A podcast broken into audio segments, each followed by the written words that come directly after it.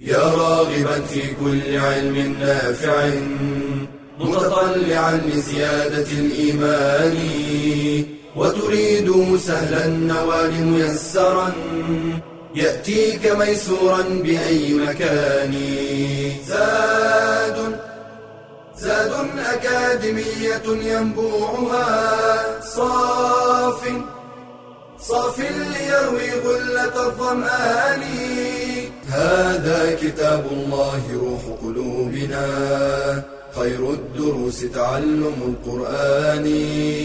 بشرى لنا زاد أكاديمية للعلم كالأزهار في البستان. بسم الله الرحمن الرحيم. الحمد لله. أشهد أن لا إله إلا الله وأشهد أن محمدا رسول الله. الحمد لله الذي أنزل على عبده الكتاب. الحمد لله الذي نزل الفرقان على عبده. أيها الإخوة والأخوات الطلاب والطالبات السلام عليكم ورحمة الله وبركاته. أما بعد فهذا هو الدرس الثامن من سلسلة محاضرات مادة التفسير في أكاديمية زاد. سبق في الدرس الماضي الكلام عن تفسير قوله تعالى في مطلع سورة النازعات والنازعات غرقا والناشطات نشطا والسابحات سبحا فالسابقات سبقا فالمدبرات أمرا. وذكرنا تفسير جمهور المفسرين للنازعات وللأقسام والأيمان الخمسة بأنها الملائكة. النازعات والناشطات والسابحات والسابقات والمدبرات. النازعات تنزع أرواح الكفار الناشطات تنشط وتقبض أرواح المؤمنين برفق ولين والسابحات الملائكة تسرع بما أمرت به في تنفيذ أوامر الله والسابقات تسبق إلى ما أمرها الله به للعمل به. والمدبرات تدبر الأمر من السماء إلى الأرض بأمر ربها وهم مراتب وأنواع وأصحاب مهام مختلفة فجبريل موكل بالوحي وميكائيل بالقطر والنبات وإسرافيل بالنفخ في الصور وملك الموت بقبض الأرواح وهكذا. سنتكلم بإذن الله تعالى في هذا الدرس عن تفسير بقية الآيات. قال الله عز وجل يوم ترجف الراجفه تتبعها الرادفة. اذا نستحضر في سورة النازعات أن الله أقسم بملائكته العظام والله لا يقسم إلا بأمر عظيم وقيل إنه أقسم بالنجوم وقيل أقسم بالخيل في الجهاد وغير ذلك. أقسم على شيء فما هو هذا الشيء الذي أقسم عليه ربنا؟ نحن إذا رأينا لله قسما في كتابه لا بد أن تتجه أنظارنا لمعرفة ما هو الأمر الذي أقسم عليه. لماذا أقسم سبحانه؟ ليؤكد شيئا. ما هو؟ ما هو جواب القسم؟ قال يوم ترجف الراجفة تتبعها الرادفة. يعني أقسم إذن بما أقسم به ليؤكد حقيقة هذا اليوم ومجيئه وإتيانه وقيامه وأنه سيتحقق في الواقع. يوم ترجف الراجفة. الرجف الاضطراب الشديد. يقال رجفت الأرض ورجف البحر وبحر رجاف. كما في المفردات في غريب القرآن للراغب الأصفهاني وهو تفسير آه، لطيف وجيد وفيه معاني غزيرة. والراجفة هي النفخة الأولى. وهي صيحة عظيمة مزلزلة يموت منها كل الخلائق. والرادفة التي تتبعها وتردفها وتأتي بعدها وهي النفخة الثانية التي يحيي الله بها من مات. قال مجاهد رحمه الله أما الأولى وهي قوله يوم ترجف الراجفة فكقوله جلت عظمته يوم ترجف الأرض والجبال. والثانية وهي الرادفة فهي كقوله وحملت الأرض والجبال فدكتا دكة واحدة. القرآن يشبه بعضه بعضا وآية كآية.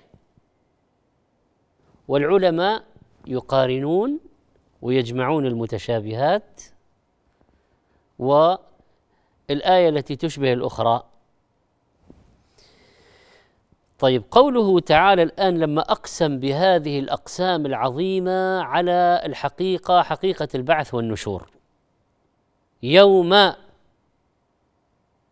طبعا هو يوم البعث والنشور. ماذا سيحدث فيه؟ ترجف. قال ترجف الراجفة. ما هي التي ترجف؟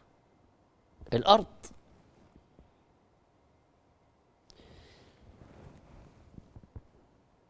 لتبعثن منها يوم تهتز وتضطرب بسبب النفخة الأولى.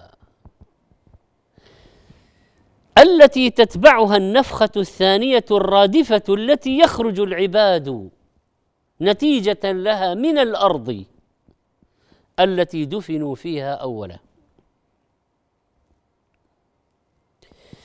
وعن أبي بن كعب رضي الله عنه قال كان رسول الله صلى الله عليه وسلم إذا ذهب ثلثاء الليل قام فقال يا أيها الناس اذكروا الله اذكروا الله جاءت الراجفة تتبعها الرادفة جاء الموت بما فيه جاء الموت بما فيه. حديث حسن. رواه الترمذي. يذكرنا صلى الله عليه وسلم يذكرنا. يا أيها الناس استيقظوا استيقظوا من غفلة الملهيات والمشغلات والألعاب. استيقظوا من غفلة التجارات والأموال والاستمتاعات والسياحات. استيقظوا من غفلة الأطعمة والملبوسات والأثاث والمركوبات والتنافس فيها والانشغال والتفاخر. استيقظوا من غفلة المعاصي. فإذا رجفت الراجفة وتبعتها الرادفة انقسم الناس إلى قسمين كما قال الله قلوب يومئذ واجفة أبصارها خاشعة. هذا القسم الأول.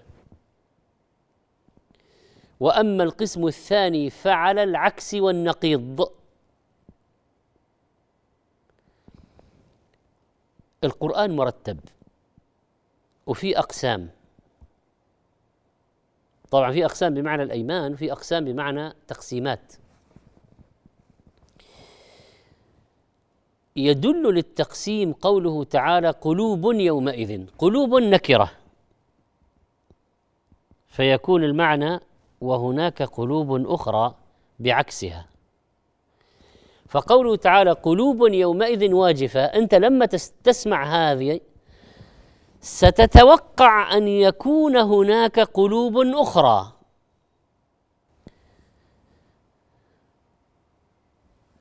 رجفت الراجفة وتبعتها الرادفة. فما هي النتيجة ما هي النتيجة؟ ما هو الأثر؟ الأثر على القلوب انها ستكون على قسمين. قلوب يومئذ واجفة نتيجة للراجفة والرادفة. ستكون القلوب واجفة مضطربة وخائفة منزعجة. طيب ماذا يفيد التنكير أيضا؟ قلوب. قلوب التنكير يفيد التقسيم. اذا في نوع قلوب وهناك نوع آخر. طيب وأيضا ماذا يفيد التنكير في قول قلوب؟ يفيد التكثير. فهناك قلوب كثيرة خائفة في هذا اليوم. من هي القلوب الخائفة المضطربة المنزعجة القلقة؟ من هي هذه القلوب المزلزلة؟ قلوب منكري البعث قلوب الكفار قلوب الذين ما استعدوا لذلك اليوم. أبصارها خاشعة ذليلة. طيب هل القلوب لها أبصار؟ أم المقصود أبصار أصحاب القلوب؟ وأن القرآن من بلاغته فيه اختصار والشيء المفهوم الواضح لا ينص عليه دائما. فقد يختصر ذكره بلاغة. إذا الضمير وإن كان في ظاهر الكلام يعود إلى القلوب. أبصارها ما هو أقرب مذكور؟ القلوب. قلوب يومئذ واجفة أبصارها لكن المقصود أصحاب القلوب فعبر عنهم بجزء منهم وهي القلوب التي هي محل الخوف والإذعان ثم يظهر ما في القلب على البصر. لو خشع قلب هذا لخشعت جوارحه. إذا نزل آب في القلب حل اثار في العين. كما قال الواعظون المسلمون من أهل البلاغة طبعا آب شهر الحرارة واثار شهر المطر. إذا نزل آب في القلب يعني حرارة الإيمان حل اثار في العين الدموع من خشية الله. على أي حال قلوب يومئذ واجفة أبصارها القلوب ليس لها أبصار الأبصار في الرأس. لكن المقصود أبصار أصحاب القلوب. ما معنى خاشعة؟ ذليلة حقيرة منكسرة حاسرة خائفة أذهلها الفزع غلب عليها التأسف استولت عليها الحسرة. مما عاينت من تلك الأهوال. نسأل الله سبحانه وتعالى أن يقينا شر ذلك اليوم وأن يلقينا نظرة وسرورا وقفة قصيرة ثم نعود إليكم إن شاء الله.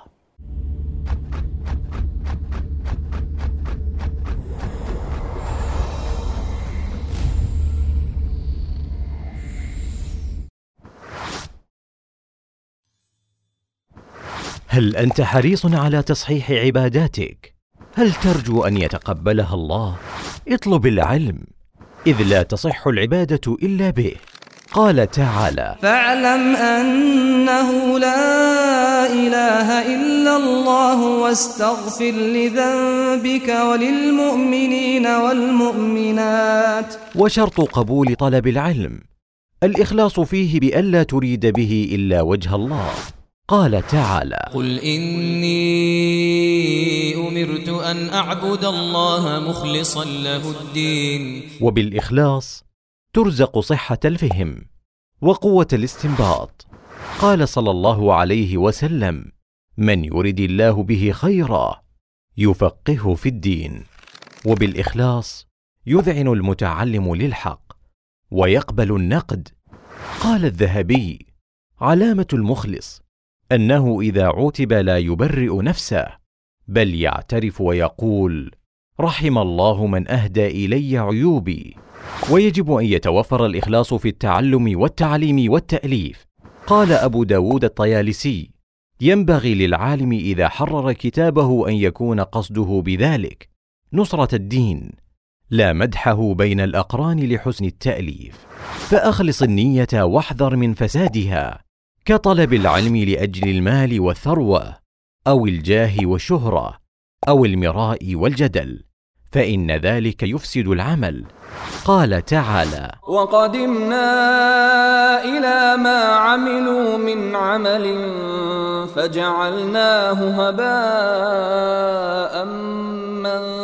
منثورا.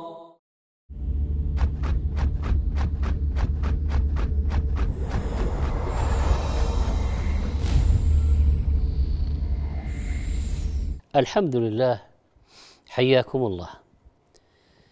قال الله تعالى بعد ذلك بعد قوله قلوب يومئذ واجفة ابصارها خاشعه يقولون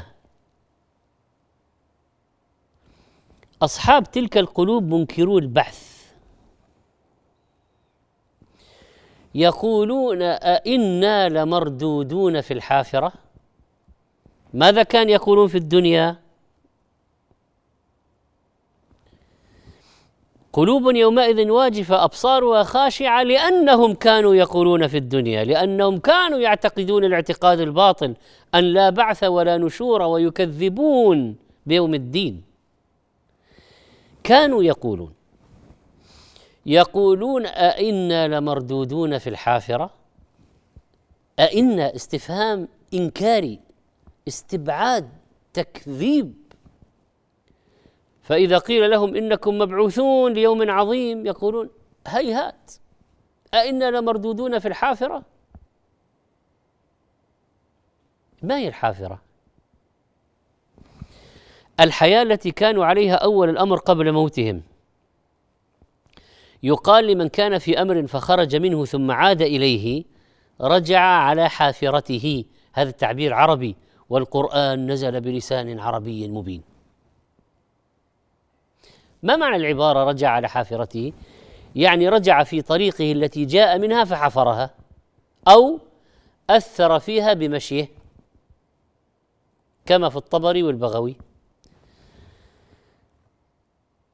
فهؤلاء المكذبون معنى كلامهم أإذا متنا نبعث ونرد إلى الدنيا ونمشي على الأرض بأقدامنا؟ نرجع إلى أول أمرنا وحالنا لا أنرجع إلى الحياة بعد أن نموت وندفن تحت التراب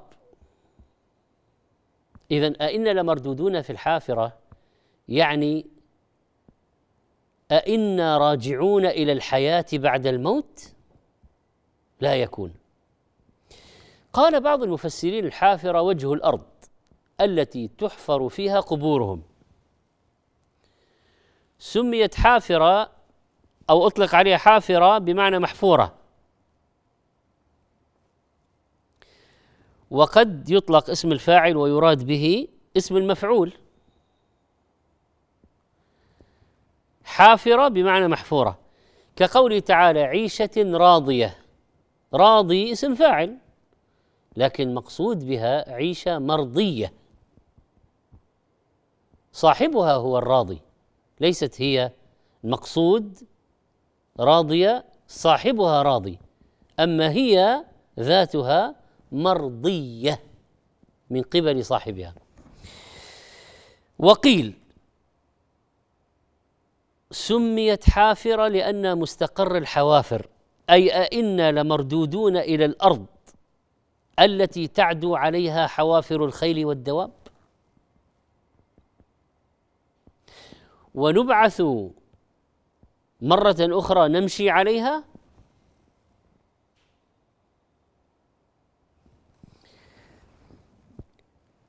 قال هؤلاء المكذبون في استبعادهم أإذا كنا عظاما نخرة؟ فكيف نرجع إلى حالنا الأول؟ وقد تحللت أجسامنا وصرنا عظاما بالية رميما.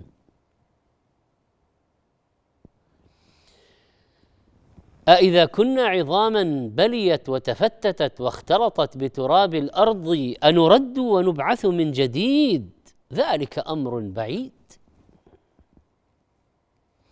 فاستبعدوا أن يبعثهم الله وأن يعيدهم بعد أن يصبحوا عظاما نخرة جهلا منهم بقدرة الله وجراءة عليه سبحانه. وقاحة تكذيب. يعيدكم الذي خلقكم أول مرة.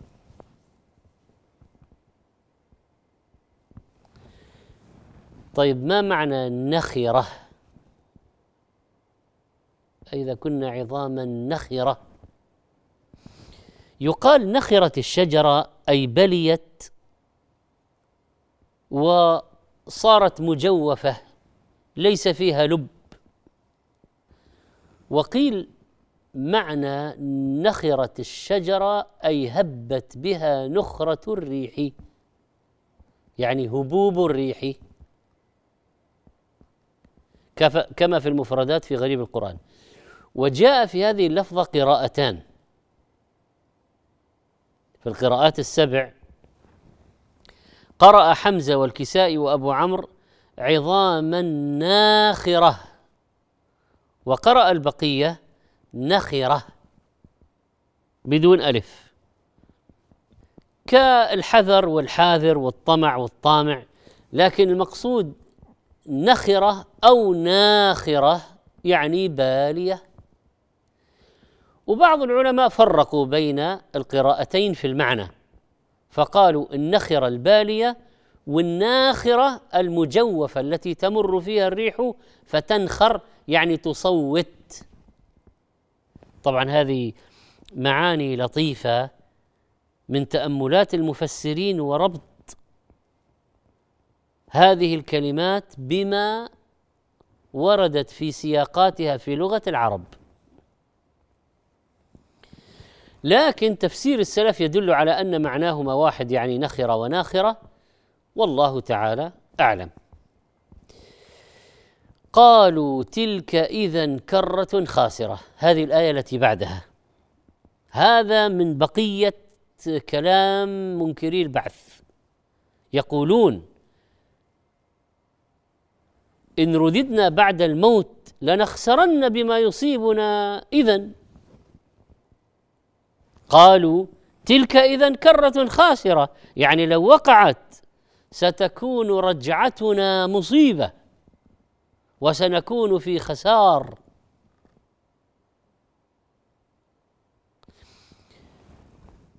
كرة خاسرة يعني كرة خسران يعني أهلها خاسرون كما يقال تجارة رابحة يربح صاحبها. ف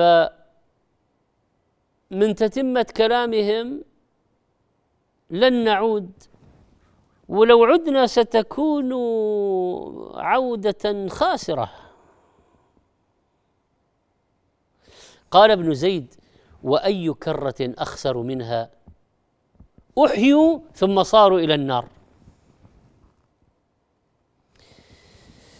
وأيضا قيل في تفسيرها كرة خاسرة رجعة خائبة كاذبة باطلة ليست كائنة تكذيبا. نسأل الله سبحانه وتعالى أن يجعلنا ممن يؤمن بيوم الدين ويعمل له. والحقيقة أيها الإخوة والأخوات نحن في عالم الإلحاد المعاصر نحتاج إلى فهم ادعاءات القوم ومنطلقاتهم في التكذيب ومنطلقاتهم في التكذيب. أن نفهم هذه المنطلقات حتى نستطيع الرد ونستطيع العلاج. يعني مثلا هؤلاء الذين حكى الله كلامهم ذكر كلامهم ما هي المنطلقات في التكذيب؟ الاستبعادات. ما يرونه من تحول العظام تحول الإنسان الميت إلى عظام بالية. فلذلك تقول في الرد أشياء تراعي فيها السبب الذي من أجله كذبوا أو بنوا كلامهم الباطل عليه حتى تنسف القواعد التي لديهم فيخر البنيان. وهذا طبعا من فقه الدعوة. والحقيقة أن التأمل في هذه الآيات يقود إلى آه، طريقة قوية في الرد على الملاحدة وعلى منكري البعث وأيضا فيها موعظة لنا. يعني فعلا يعني هؤلاء منكرو البعث آه، ما يتحمل أن ما يتحمل الإيمان بالبعث لأنه ما استعد له نهائيا. هو كله في تكذيب وفي طغيان وفي كفر وفي ظلم وفي معاصي ومنكرات وله ولعب ما يت... هو عندما يفكر في قضية البعث معنى سيقول هذا ستكون خاسرة. لو رجع لو لو عدنا ماذا سنقابل؟ ماذا سنجد؟ لا يمكن. يلجؤون للتكذيب. سبحان الله. بعضهم يلجأ للتكذيب مع أن المسألة عنده آه، يعني على الأقل في احتمال يعني. لكن يعني يكذب لأنه ما يتحمل نفسه ما تتحمل. ونحن أهل الإيمان سنقول لو عدنا إلى الله ماذا سنجد؟ فلا بد أن نستعد. لو عدنا إلى الله ماذا سنجد؟ فلا بد أن نستعد. نسأل الله عز وجل أن يجعلنا من الفائزين يوم الدين استراحة قصيرة ثم نعود إليكم.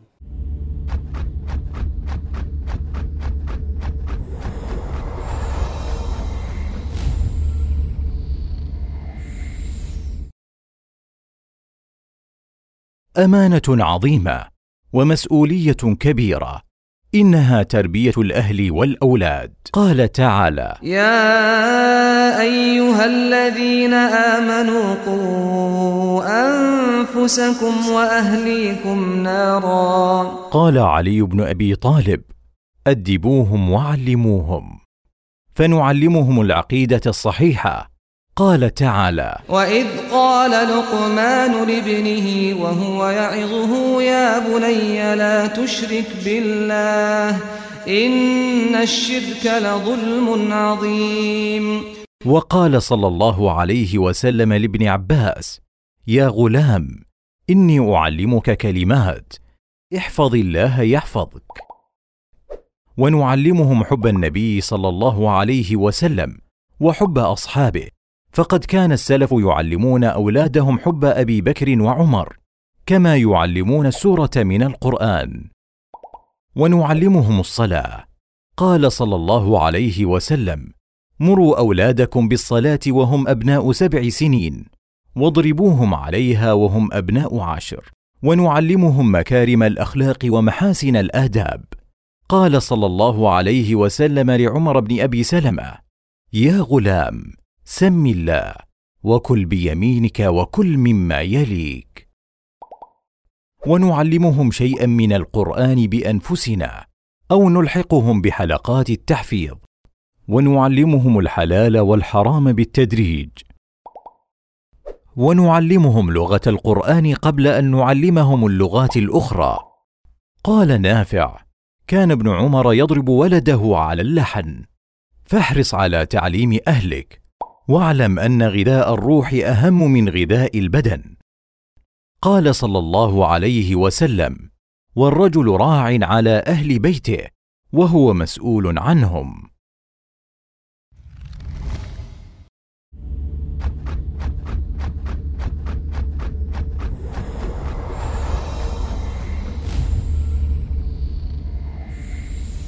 الحمد لله نعود والعود أحمد إلى كتاب الله وإلى آيات هذه السورة العظيمة سورة النازعات. أيمان من الله مؤكدة للحقيقة العظيمة يوم الدين. وردود على المكذبين. ولما ذكر الله قولهم واستبعادهم أئذا كنا عظاما نخرة. ذكر الرد عليهم بذكر الحقيقة فإنما هي زجرة واحدة.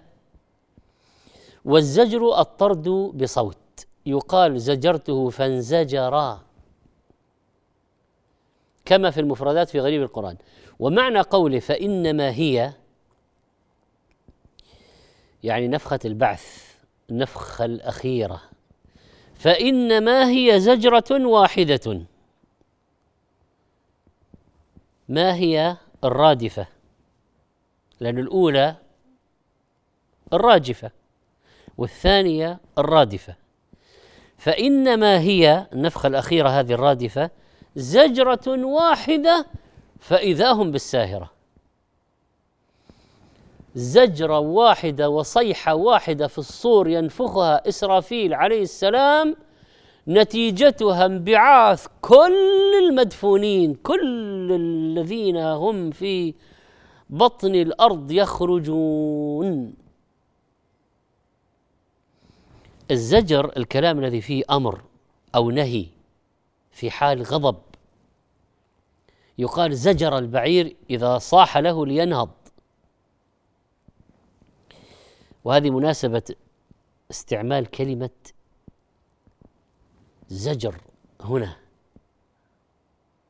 زجرة. كأنه كأنه بهذه الزجرة يقوم جميع الأرواح والأجساد ويقوم جميع الموتى. وكل من كان هامدا. كالزجرة التي تقيم البعير البارك. فينهض سريعا. شوف بلاغه القرآن. فإنما هي زجرة واحدة. قاموا جميعا. فكأنه يقول ليس عسيرا على الله.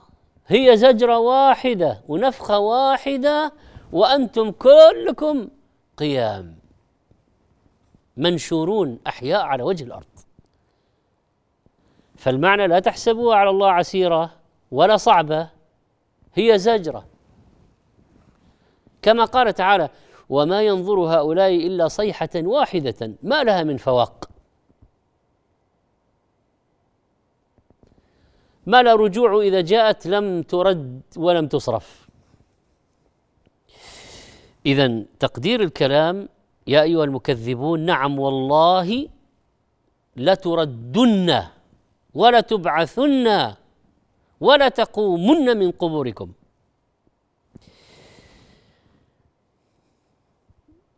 وكيف تستبعدون وتكذبون وتنكرون؟ من جهة القدرة الابتداء أصعب من الإعادة. فإذا كنتم تقرون بالابتداء ولئن سألتهم من خلقهم ليقولن الله. اذا الإعادة أسهل. إذا كنت أيها الكافر تؤمن أن الله الذي خلقك فأسهل عليه إذا بعثك.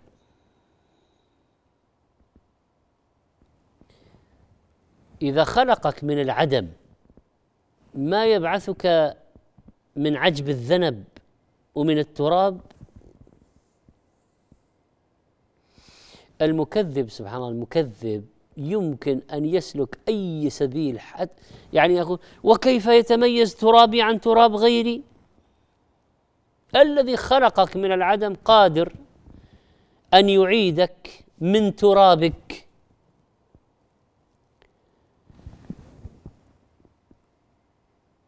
ولذلك فإن الذي خلق الملائكة والنازعات والناشطات والمدبرات فلا يعسر عليه ولا يصعب عليه أن يعيدكم.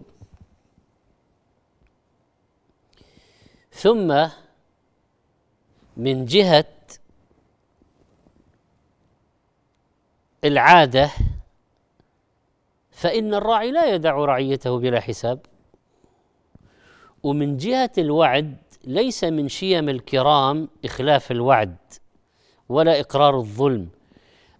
أفتظنون أيها المكذبون أن المجرمين الذين بغوا في الدنيا وطغوا وظلموا وحبسوا وسرقوا ونهبوا وقتلوا واغتصبوا أن ينتهي المشهد هكذا بموتهم وكثير منهم لم يحاسبوا في الدنيا ولم يعاقبوا على أفعالهم. ليس كل المجرمين في العالم أخذوا جزاء في الدنيا. فمنهم من يموت في سطوته وقوته ورئاسته. خلاص انتهى المشهد هكذا. بلا مشهد آخر يكون فيه محاكمة وإعادة الحق إلى نصابه وإلى أهله. ولذلك يعني العقل العقل يقتضي يقتضي مجيء يوم الحساب. يقتضي. قال الحسن البصري رحمه الله فإنما هي زجرة واحدة يعني زجرة من الغضب. وقال إبراهيم التيمي رحمه الله أشد ما يكون الرب غضبا على خلقه يوم يبعثهم. ولذلك جاء في الحديث إن ربي قد غضب اليوم غضبا لم يغضب قبله مثله ولن يغضب بعده مثله. نسأل الله السلامة. يغضب لأن هذا وقت قدوم أعدائه ليعاقبهم. كل المكذبين والكفار والمجرمين الآن الآن جاءوا. زجر من الله يزجرون بها جميعا ويصاح بهم ويقومون من قبورهم قيام رجل واحد بعد أن كانوا في بطن الأرض. إن كانت إلا صيحة واحدة فإذا هم جميع لدينا محضرون. قال تعالى يوم يسمعون الصيحة بالحق ذلك يوم الخروج. انظروا إلى أسلوب القصر في الآية فإنما هي فقط زجرة واحدة. ونفخ في الصور فصعق من في السماوات ومن في الأرض إلا من شاء الله ثم نفخ فيه أخرى فإذا هم لاحظوا فإذا هم فإنما هي زجرة واحدة فإذا هم قيام ينظرون. سبحان الله على السرعة والقوة والقدرة. فإذا هم بالساهرة كل الخلائق مجموعون. ما هي الساهرة؟ وجه الأرض. لكن وجه الأرض يوم القيامة يعني أرض القيامة غير أرض الدنيا. يوم تبدل الأرض غير الأرض. فإذا هم قيام ينظرون يجمعهم الله. الساهرة العرب تسمي الفلاة ووجه الأرض ساهرة لأن فيها نوم الحيوان وسهرهم. فسميت ببعض ما يكون فيها. هذا وجه تسمية الأرض بالساهرة. والساهرة أيضا الأرض المستوية البيضاء التي لا نبات فيها. فيجمع الله الناس في أرض بيضاء جديدة كالمرآة كالفضة مستوية ما فيها قاع ولا أمت ولا ارتفاع ولا معلم لأحد ولا شيء يختبئ وراءه أحد. يوم تبدل الأرض غير الأرض قال ابن مسعود رضي الله عنه أرض كالفضة نقية. لم يسل فيها دم ولم يعمل فيها خطيئة. يسمعهم الداعي وينفذهم البصر حفاة عراة قياما كما خلقوا حتى يلجمهم العرق قياما قياما بين يدي الله. ويسألونك عن الجبال الجبال فقل ينسفها ربي نسفا فيذرها قاعا فيذرها يعني الأرض قاعا صفصفا يعني ملساء مستوية. لا ترى فيها عوجا ولا أمتا لا ارتفاعا ولا انخفاضا ولا فيها نبات. فإنما هي زجرة واحدة.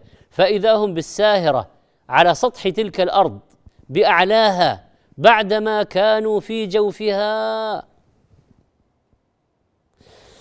هل وردت عن المفسرين أقوال أخرى في تفسير الساهرة؟ نعم قيل مكان معروف من الأرض بالشام والشام هي أرض المحشر، قيل هي جبل عند بيت المقدس. وقيل جهنم ورد عن قتادة. فلعل من قال بأنه موضع بالشام أراد تعيين أرض المحشر وأنها جزء من الأرض. والقول الثاني آه، آه، ليس هو آه، قول جمهور السلف كما عرفنا ما هو قول جمهور السلف. وإذا أراد القائل جزءا من أرض المحشر محتمل. فالساهره وجه الأرض وهو قول جمهور السلف المعروف في لغة العرب. وابن كثير رحمه الله لما ذكر اقوالا قال أقوال كلها غريبة والصحيح أنها الأرض وجهها الأعلى. فهذا تقرير لعقيدة البعث والنشور وأحياء الله تعالى للموتى عندما ينفخ إسرافيل في الصور النفخة الثانية فيقوم الناس لرب العالمين. نسأل الله سبحانه وتعالى أن يجعلنا من المؤمنين بيوم البعث والنشور وأن يجعلنا من الآمنين يوم الفزع الأكبر. سنواصل بمشيئة الله تعالى الكلام في تفسير هذه السورة في درسنا القادم. وصلى الله وسلم على نبينا محمد. يا راغبا في كل علم نافع. متطلعا لزيادة الإيمان وتريد سهلا النوال ميسرا يأتيك ميسورا بأي مكان. زاد زاد أكاديمية ينبوعها صاف صاف ليروي غلة الظمآن. هذا كتاب الله روح قلوبنا. خير الدروس تعلم القرآن. بشرى لنا زاد أكاديمية للعلم كالأزهار في البستان.